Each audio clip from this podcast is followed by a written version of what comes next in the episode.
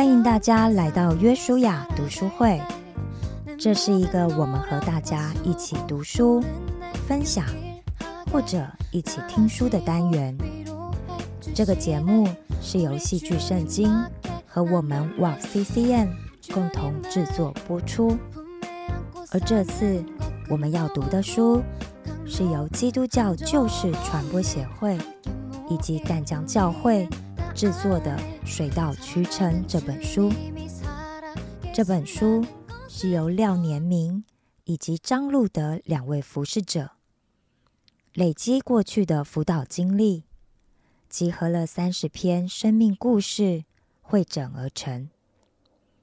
这里面的故事主角。最年轻的有十八岁，最年长的有六十六岁。有单身男女，有夫妻，有父母，有孩子，也有爷爷奶奶。经由当事人对成长历程和原生家庭的反思，再透过牧者辅导的角度，借由前人的经验或者圣经的教导。来协助思考，最后也会提供每一位正好遇到相同情景的朋友们，该如何应应，怎么样为主而活，怎么样珍惜每一个当下的一些建议。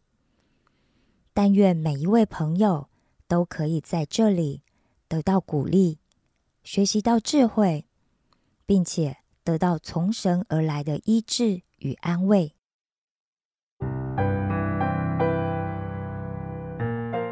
四之二，勇敢去要学习做选择。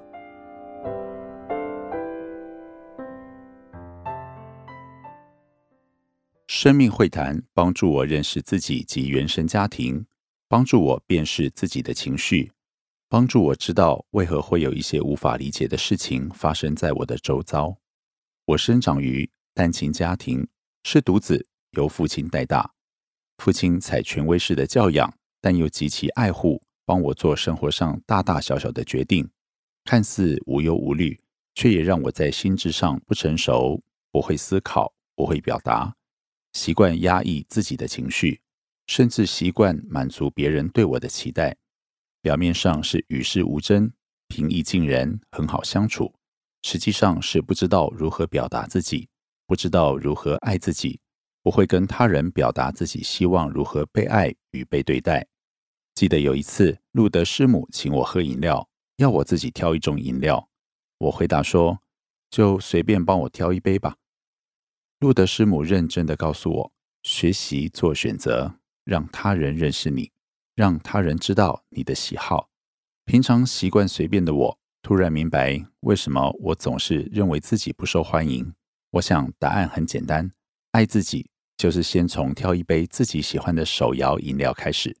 我的性格转变经过以下阶段：第一阶段，以沉默回应冲突；第二阶段，感知自己的情绪变化；第三阶段，从无我到感知自我；第四阶段，大方表达自己的感受；第五阶段。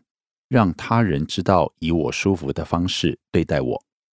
感谢赞美主，年明老师路德师母以生命会谈的课程来教导我，祝福我，也求上帝祝福大家。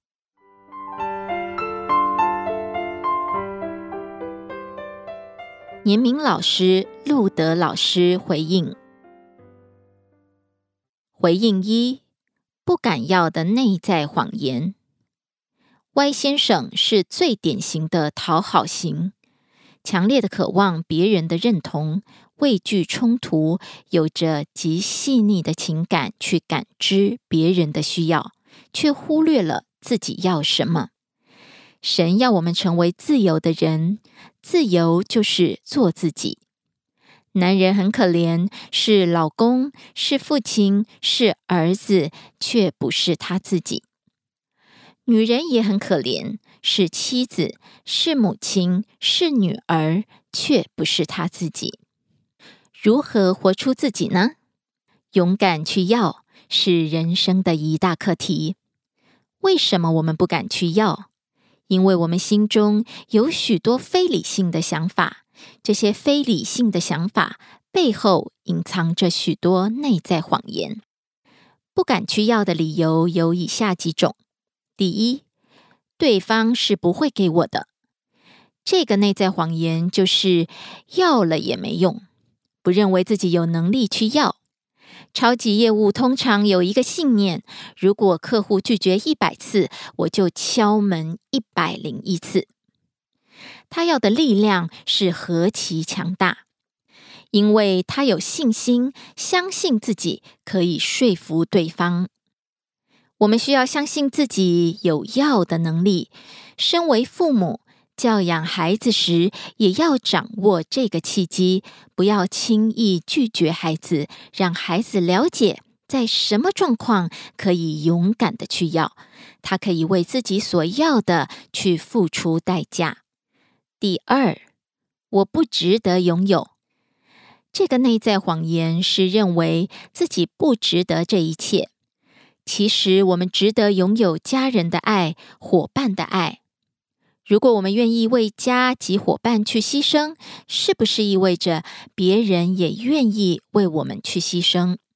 因为我们值得被爱，我们可以勇敢的去要。第三，害怕被拒绝。这样的内在谎言就是拒绝等于被否定。事实的真相是，对方拒绝有许多的理由，可能很忙、很累、没钱、不方便。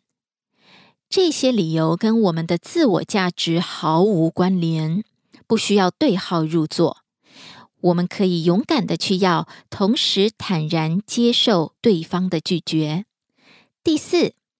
怕对方会生气，这个内在谎言就是都是我的错。爸妈下班回来情绪不好，往往不是我们的错。可能在公司受了委屈，可能爸妈吵架了。一些离婚家庭的孩子会有自责的倾向，认为父母离婚都是我的错。我们需要走出自责的情节，不再为别人的情绪与错误负责。当我们勇敢的去要，却引发对方的情绪，我们需要认清事实的真相，那是对方把情绪投射在你身上，因为对方可以大方拒绝你，而不需要生气。回应二：如何正确的要？第一，大方的去要，因为每个人都有要的权利。你值得被爱，然而不是理所当然的，因为别人也没有义务要给。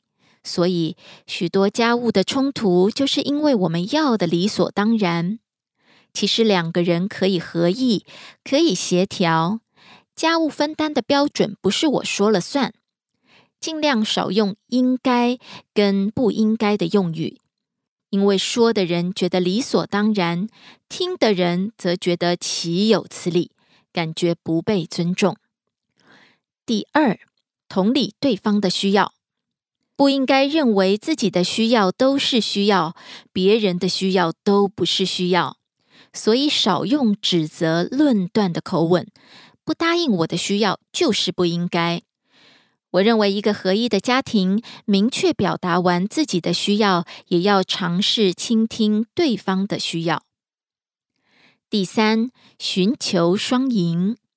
我相信，能够符合彼此的利益，就能够创造最大利益。因此，不给就威胁对方，往往引来更多的冲突。许多外遇也都是长期忍让、妥协的结果。有一篇小三写给原配的信，非常发人深省。小三承认我没有你漂亮，也没有你会打扮，能力也没有你好，但是我比你温柔。所以，寻求双赢绝对是勇敢去要的基本条件。第四，无论多寡，都要感恩对方。有时候对方没有满足我们的要求，我们会忍不住指控对方没有爱心，指控配偶不爱我们。打个比方，你就明白了。有人跟我借一万块，因为老婆管得紧，我只借他五千块。结果他嫌我不够朋友，你想，我还会想借他钱吗？可能连五千都不想借了。因此，我们要学习凡事谢恩，无论多寡，都要感谢对方。回应三：如何邀请协助？当我们有情绪困扰，需要配偶协助，又怕对方误以为我在指控他，那我可以怎么说呢？下面是非常实用的如何邀请协助公式，提供参考。当你，我会感到，我不是要指控你，我只是需要你的协助，我们可以谈一谈吗？生活举例，亲爱的。当你跟同学在聚餐的时候聊得忘我，我会有被冷落的感觉。我不是要指控你，我只是需要你的协助。我们可以谈一谈吗？配偶听到这样的请求，不带着指控，只是单纯的请求协助，通常都会欣然答应。最后夫妻俩便取得共识。聚餐的时候，老婆要坐在老公的旁边，而不是对面。当老婆感觉被冷落时，可以靠到老公身旁，老公则拉着老婆的小手，继续谈笑风生。我们要爱人如己，就要先学会爱自己；要爱自己，就要先学会表达自己的需要。大家勇敢的去要吧，因为你值得被爱。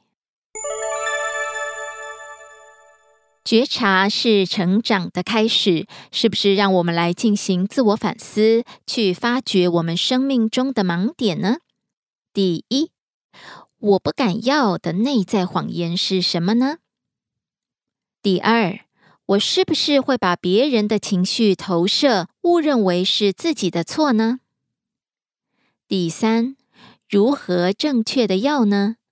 哪一个原则需要再次提醒自己呢？唯有实践才能带来改变。我们要不要尝试做个练习，与所爱的人很专注的聊一聊？本周学习如何邀请协助。